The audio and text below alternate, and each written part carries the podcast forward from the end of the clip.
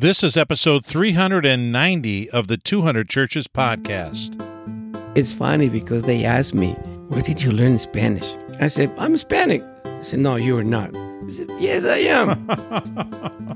so, how did you learn English? I said, Well, I came to the States when I was 38 years old. I didn't speak English. Hmm, and I started learning. I make the effort. I, I pay my, my dues for that. I have accent. I speak funny. I make mistakes. So what? That's more or less. Welcome to the 200 Churches podcast, where every Wednesday we produce a legit episode of ministry encouragement for pastors of small churches. Now, here are two guys who have been encouraging thousands of pastors all around the world, good friends, pastors, and podcast partners, Jeff and Johnny. This is the 200 Churches podcast. My name is Jeff Katie. I'm in the mobile 200 Churches podcast sound studio today. I am here with my guest, Danny Garrido. Danny was on episode 299. Danny is going to talk to us about pastoring a church while working full time, so bivocational ministry. He planted the church 20 years ago, and Danny pastors in Colorado Springs, Colorado. He's going to talk to us about succession planning. He's also going to talk to us about the reality of the immigration crisis in his ministry and in his community. He is the pastor of a 200 church just like you. He's in the grit and grizzle of ministry, week in and week out. I love this guy. Here's my conversation with Danny Garrido. My friend Danny Garrido, welcome back to the 200 Churches podcast. It's been almost four years since you've joined us. Jeff, thank you so much. Last time it was a delightful time, and I am more than glad to be here with you. Well, that's good. At least this time I'm remembering to push record. That's good too. Yeah, So we don't have to ago. repeat ourselves. That's right. We recorded for 15 minutes and it all just went up in the air. Nobody listened to any of it. then you fix it, so that was good. There we go. So, Danny, tell us again about your church, Danny. Tell us where it is.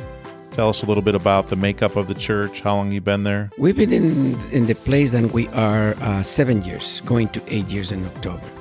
It's in uh, the most poor neighborhood in Colorado Springs. There is a lot of um, social problems drugs, gangs, domestic violence, child neglection, prostitution. You know, in Colorado Springs, marijuana is legal. So around the church, we have five marijuana dispensaries. We've been praying, we've been doing everything we can do. Only one has shut down. We're still doing that. We don't know why the other ones is still there. But look how people are. One of the dispensaries' name was the Church of the Most High. Hmm. What a mocking of the name of the Lord. Yeah. So I used to go in the evenings when nobody was around and used to put my hands over the, the door. And I said, Lord, this is not good. How these people are putting your name in this level. Lord, I rebuke this thing. Close this place. It took for a while, but the, the Lord closed that one. The other ones, we do the same. We encourage the church when you drive around, pray against the business, but not against the people Yeah. ask the Lord to bless That's them good. as a people and come to the knowledge of Him. Pray that they don't have clients. Pray that they have problems with finances.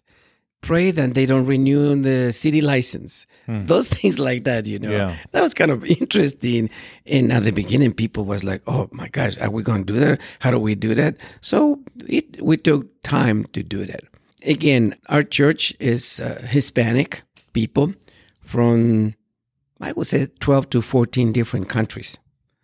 So we have in common Spanish, and not all the words are the same, but nothing else is the same. So we are 14 countries in one group, You say you're really multicultural. pretty much. So, besides that, all of the youth and children, we minister them in English because they don't want to speak in Spanish. Sure.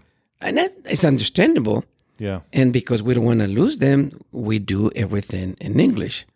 But at the same time, we have adults that they're a little old. They can understand a little bit, but they will never talk. Number one. the vast majority of the church they have not even finished elementary school. So they are hard workers, good workers, decent people. They they work in construction and you know all that kind of hard labor, uh, blue collar label labor. We understand that. There's nothing wrong with that, but also they need to learn how to maneuver in the society, how to be proactive citizens, how to comply with the regulations and the law, how to testify with their lives and their resources about Christ. That's kind of like the, the dynamics of uh, of our church. You know, it's not strange to us that Sundays one or two homeless or drunks or whatever they come into the church looking for whatever. We don't give them money we give them what they ask for. For instance, it's typical. I need a prescription. Well, there's Walgreens in the corner, so wait, and then we will take you. Some they stay and they really need. Others they say, no, give me money and I will by myself. Yeah. We said, no, we're not going to give you the money. So they just leave, uh, get up and left. So there's a little bit of, of everything. But right now, that COVID can kind of like a came down a little bit, one or two notches, we can see less transition about this uh, this situation. So it's it's a little bit more refreshing. The church is back again. We start doing um, lunches on Sunday. So after the service, we bring food and we talk. Uh, if you want to stay, you stay. So that have created again that atmosphere of the fellowship and laughing and talking and uh, change so, the dynamics. So you say you've been in your location for eight years. Yes, seven or eight years. But how long have you pastored these people? Uh, we started the church in the year 2002. Okay, so 20 years this year. Yeah, it's 20 years this October. Wow. It's October. And uh, we have members from the beginning. And we have, mm. you know, different people, but a lot of them eh, from the beginning, uh, you know, people that they were dishwashers in a Chinese restaurant. Yeah. I went to eat and I met them, start sharing the Lord. Mm. Now they are there. Others than they encounter in Walmart. You know, I, I hear people talking in Spanish in the Walmart and I approach to them and say, Oh, you speak in Spanish. Where are you from? What do you do? Blah, blah. Oh, what is this? And, you know, sometimes I play dumb in, in yeah, order to have yeah. a, a relationship, or something in common. And then my thing is, um, if you're interested, here's a card. I don't have a, no titles, no nothing Christian. There's a card with information that we Hispanics we get together and we share a cup of tea and a cookie and we talk about different situations that we need. If you're interested, here it is, or I can call you or everything. Some of them they have show up. You know, hmm. for instance, I went one time to buy what do we call sweet bread, and the cashier lady was there, and I noticed that she was a little in distress. I said, Are you okay? You look a little sad. I said, Well, you know, I have a daughter. She's sick, blah, blah, blah, all these kind of things. And, you know, Catholic background. And I said, Would you mind if you give me your hand and we pray right now for healing in the name of Jesus? Oh, yeah, yeah. Come back again. And she told me, Oh, my daughter is okay. Now she's a member of the church. Hmm. That's cool. Things like that, you know, just looking for the opportunity, trying to be sensitive to the people and the Holy Spirit, what to do, what not to do. Others, you talk weeks and months and no response. Yeah. So it's a little bit of everything. So you said for the youth, you do things in English, but mm-hmm. do you have any services where you preach in Spanish? Every Sunday I preach in Spanish. Oh, you do? So what do you do? So you do kids ministry and youth ministry in English? In English, yes. And are, are youth there for your preaching? No, the youth they have their own uh, okay uh, teaching too, okay. and uh, they receive in English as well as the children.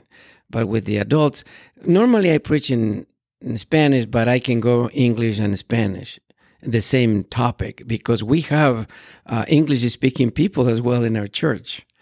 Are there times when you will speak about certain things in English? And other things in Spanish that come easier for you? Uh, there are some uh, topics that, that come easier because uh, Bible language in English is different than in Spanish. Okay. So the words are a little bit more complicated for Spanish speaking. Hmm. So you, you know when to use this word or not this word. And we have created an environment that is so relaxed that I can say, how do you say this in Spanish? Oh, yeah. In English? uh, and then I said in in Spanish, how do you say this in English? Hmm. So back and forth, and they respond. So it's an interesting dynamic, really. So for 20 years, you've been a bivocational pastor. Yes, You work 40 hours a week outside of the church. yes. Has that been a hindrance for you in terms of growing the church and developing people?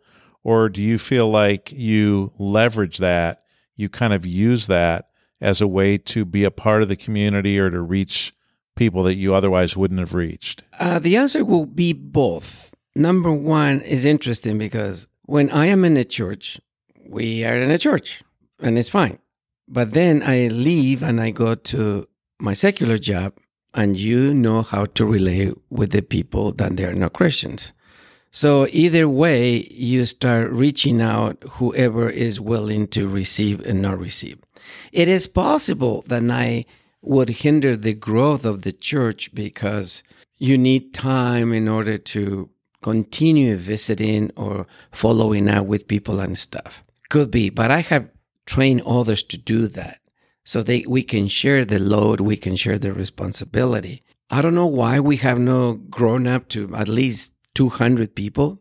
We go from 130 to 95, then we jump again, and people go back and forth. They move, they leave, all of those kind of things.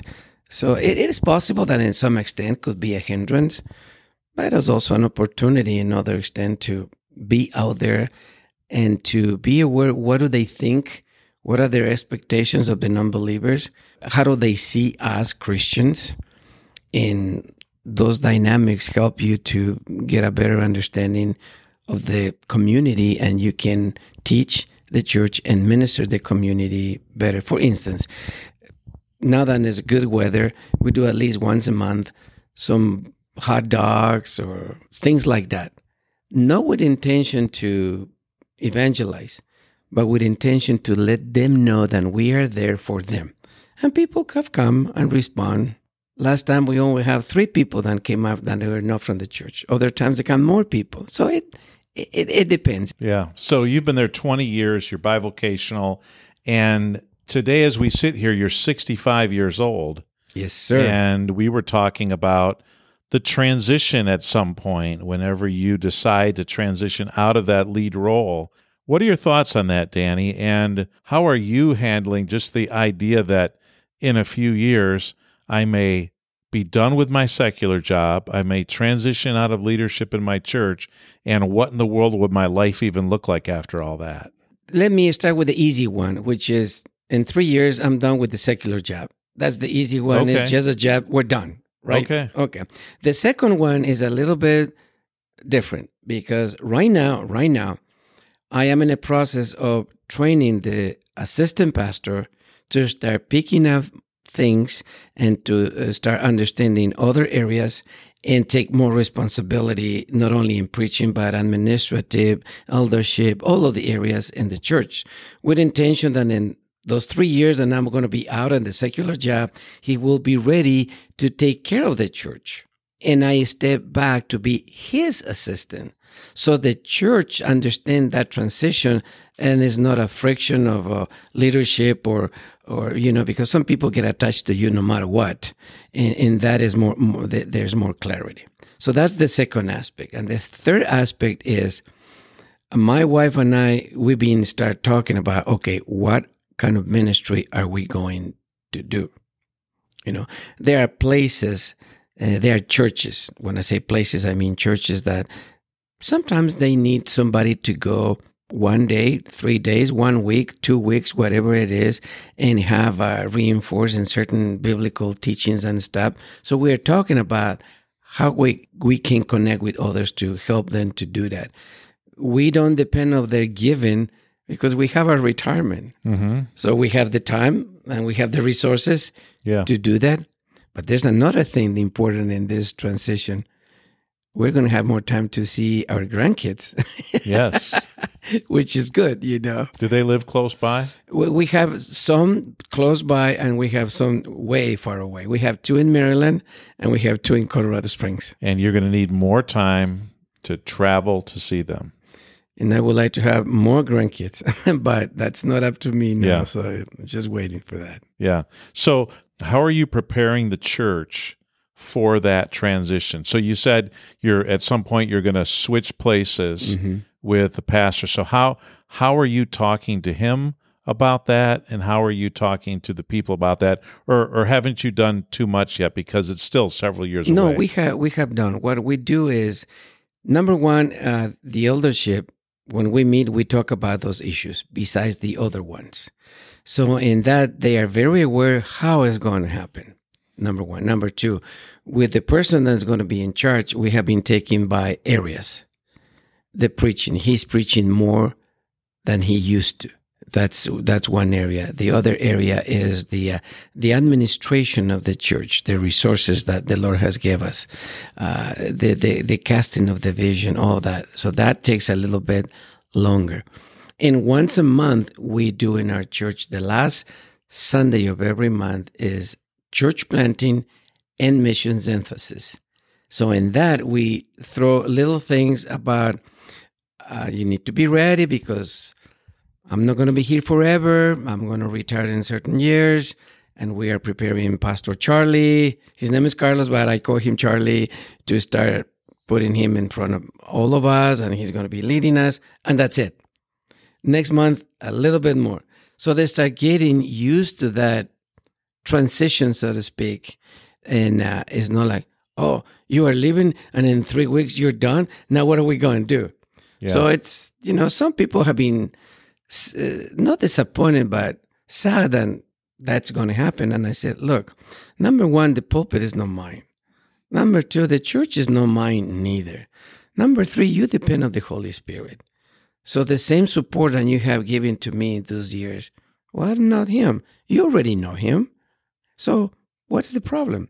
So you start making them understand why and the reasons why not. Somebody told me one time, it says, Yeah, but you are still young. I said, Well, that could be a true statement, but there are days and I'm tired. The energy is not the same than when you're in the 40s or 50s. So every time that goes by, my energy level is it goes quicker than it used to be. So you gotta be realistic with that. Of course, we're going to depend uh, from the guidance of the Holy Spirit. How are we going to do this? Maybe we're going to make uh, some mistakes, but we're going to learn, and we're going to do this transition, all of us together. So it's already there, and we have have very good response. I don't mean to say that all of them agree, but in general, it's a it's a good response. Do you think you'll stay connected to the church when you're done, that you'll actually be his assistant? Or do you think you'll move on to another church to attend or ministry? I will be still connected, but less time of presence in the church. Okay. Like, that uh, means fewer Sundays. Yes, fewer Sundays. Okay. uh, or fewer uh, Tuesdays and when and Thursdays than we have meetings. So that will be other other thing that somebody else needs to be taking those responsibilities in the future.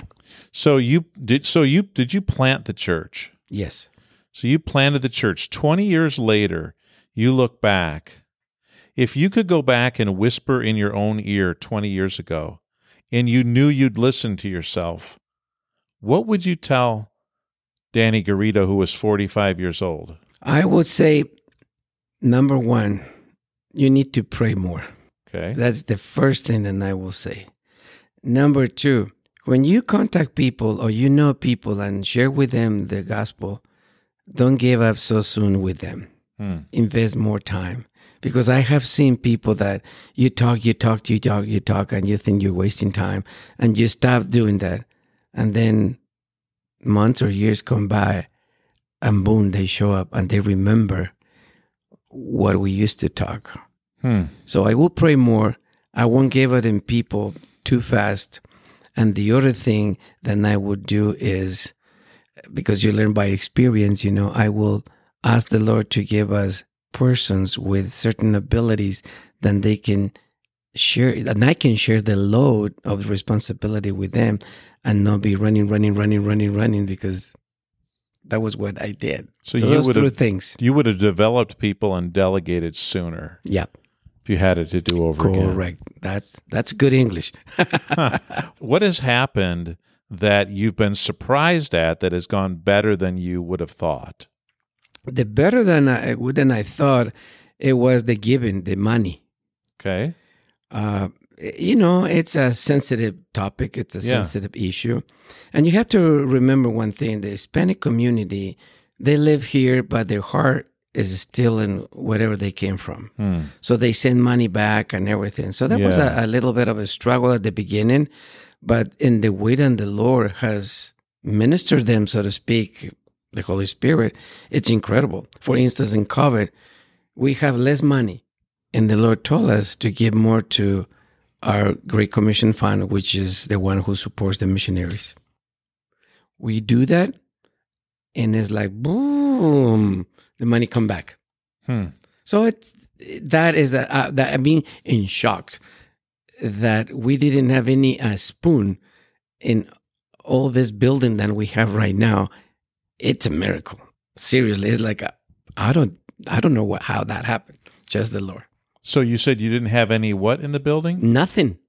Oh, you We- didn't even have a we, spoon. We didn't building. even have okay. a spoon, not even a chair, nothing. Everything was provided and given by the uh, Harvest Alliance uh, Anglo Church. They were very generous and very friendly with us. Okay. And when we moved, we start transitioning. Okay, we need this, we need it. You know, it's like when you get married, you don't have anything. You start Yeah. getting all that stuff. And that has surprised me in a tremendous way. So now, what has happened that you that has been tough that you didn't foresee, you didn't plan on it, and it's kind of thrown you for a loop? One of the step backs, big step back we have is um, there were a president a couple years, like a 12 years ago, that he chased down the immigrants in a very hard way. And we lost maybe 65% of the congregation. Hmm. Wow. Yeah, that was back in, uh, let me see, we're 2022.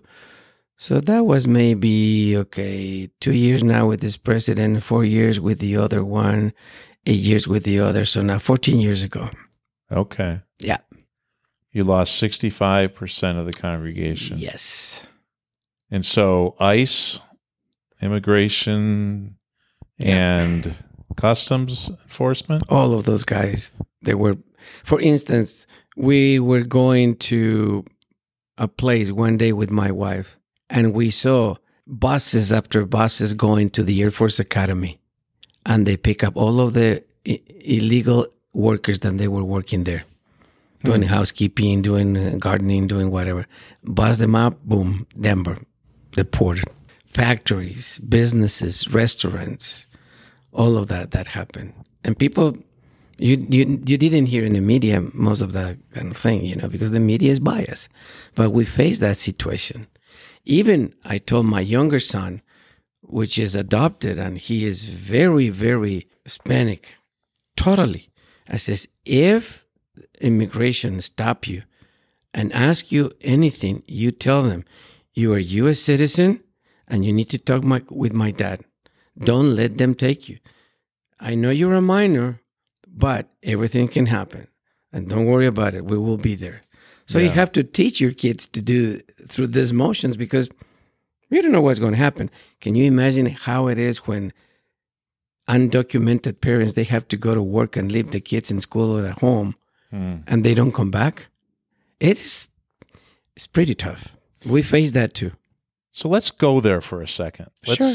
let's talk about when should typical white American Christians when should they think very favorably about immigrants because they say that the Christian community, the white evangelical Christian community can be the harshest people and the harshest crowd against immigration and wanting to, you know, deport people when should they rethink that? In in what situations should they say, no, you know, what does the Bible say versus what does the government say? Yeah, well, un- unfortunately, the media and the government say things that they're unrealistic.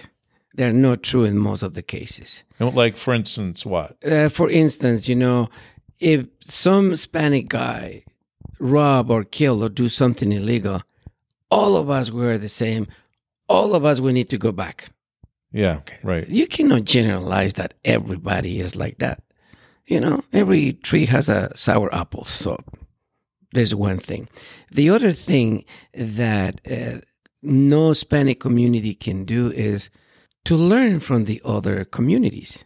It's like, for instance, I encourage our church be friends with your American friends, invite them to eat, share with them a pie, a cup of coffee, ask them to teach you English, take care of the dog, open yourselves so you get to know them and you realize that there are people like you with necessities, with frustrations, with joys, and you end up being friends. So you create a community with them.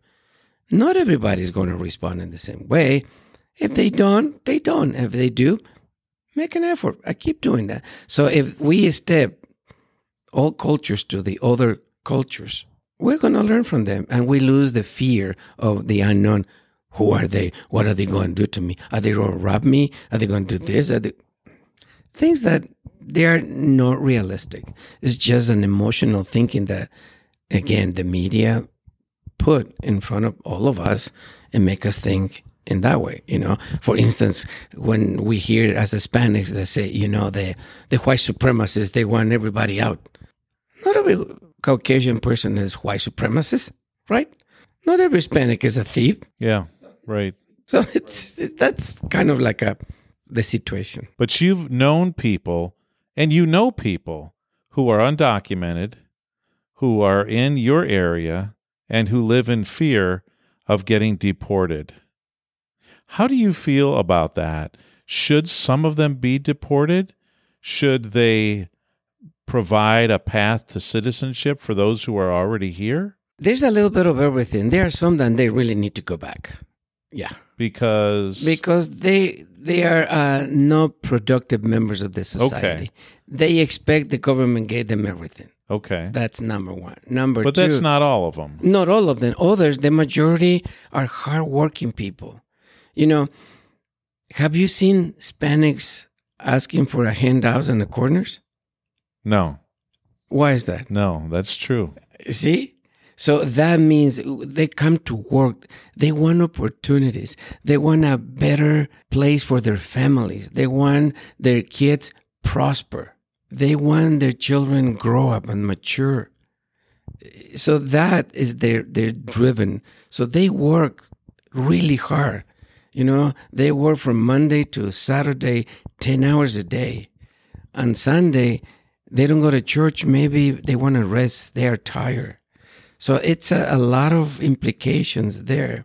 So you need to be wise and alert. What is the situation here? And of course, others, they want to waste their lives and their own things, you know, getting drunk and normally that. But others, the majority want the best for the families. Uh, we have had families that the mother, they don't know even how to read and write at all. How do you help them with those things? Yeah. and they eh, they look at somebody and they say, "Oh, what do they want with me?" You know, I have a um help many people with businesses how to deal with uh, insurance companies because they take advantage of them. They threat them. So it's always a little bit of abuse from one side, from the other side, and try to teach them to be reasonable, just, responsible with the things that you're supposed to do. It's an endless job. You know, and uh, somebody says, "You don't get tired of this. How do you know it's you get a return of your investment of time and Yeah, everything?" And I right. said, "If one person has changed, it's better than nobody. Mm. If two, it's more. So you just go one person at a time, trying to influence, trying to show them a different way, trying to encourage them, building relationships, being friend, being there, inviting them to your home, and all those kind of things. Look, it's it's funny because they asked me, "Where did you learn Spanish?" I said, "I'm Hispanic." I said, "No, you are not." I said, "Yes, I am." So, how did you learn English? I said, Well, I came to the States when I was 38 years old. I didn't speak English. Hmm, and I started learning. I make the effort. I, I pay my, my dues for that. I have accent. I speak funny. I make mistakes. So what? That's more or less. Danny, as we finish this episode, talk to the pastor who has planted a church, has a small church, is bivocational, has to work. He or she is getting tired and they're a little discouraged. 2020 maybe cut their congregation in half and now they feel like they've been dropped back 10 years and they you know they got to grow it all over again. What kind of encouragement do you have for them based on everything that you've been through? There's a lot of things that you can say, but in my mind come this. The church belongs to the Lord Jesus. It's not mine. Yes, I'm here and I'm going to take care of the church, the people, the best that I can do.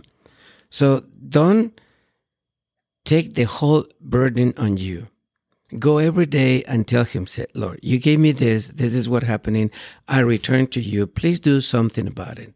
And rest in that. And I don't mean to say you don't do anything. Yeah, be alert, be concerned, but get in a point that you rest on him. Remember that verse that says, cast on him all of your anxieties. Yeah. We need to learn to do that. That's number one. Number two, make the most contacts possible. A contact for me is a seed that you put in the ground. If you don't put a seed in the ground, nothing's going to flourish. Hmm. But if you don't have contacts, what's going to happen?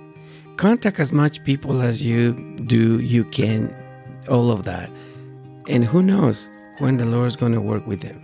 Number three, try to have a balance of time and a disciplined life between your personal secular job and the church in, in order to be organized and be consistent in what you do.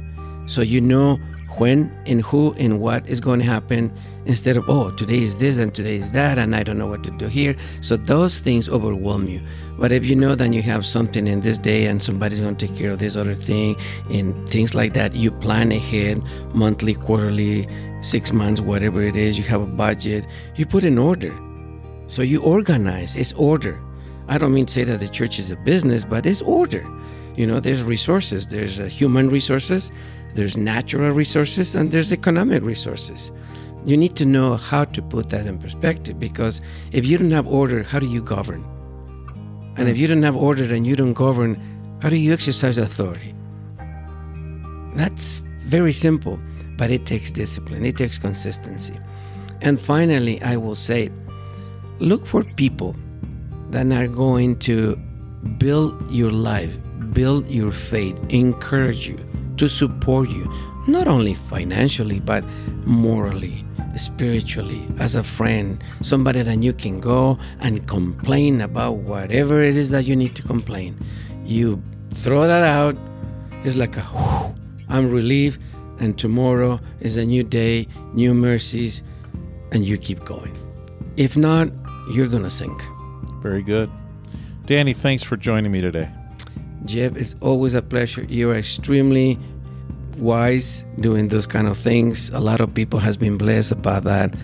And it's my prayer that the Lord continue giving you the enlightenment that you need in order to influence and uh, pass all of your knowledge to other people. Thank you so much, Jeff. Thanks, Danny. So thankful that Danny could join us today.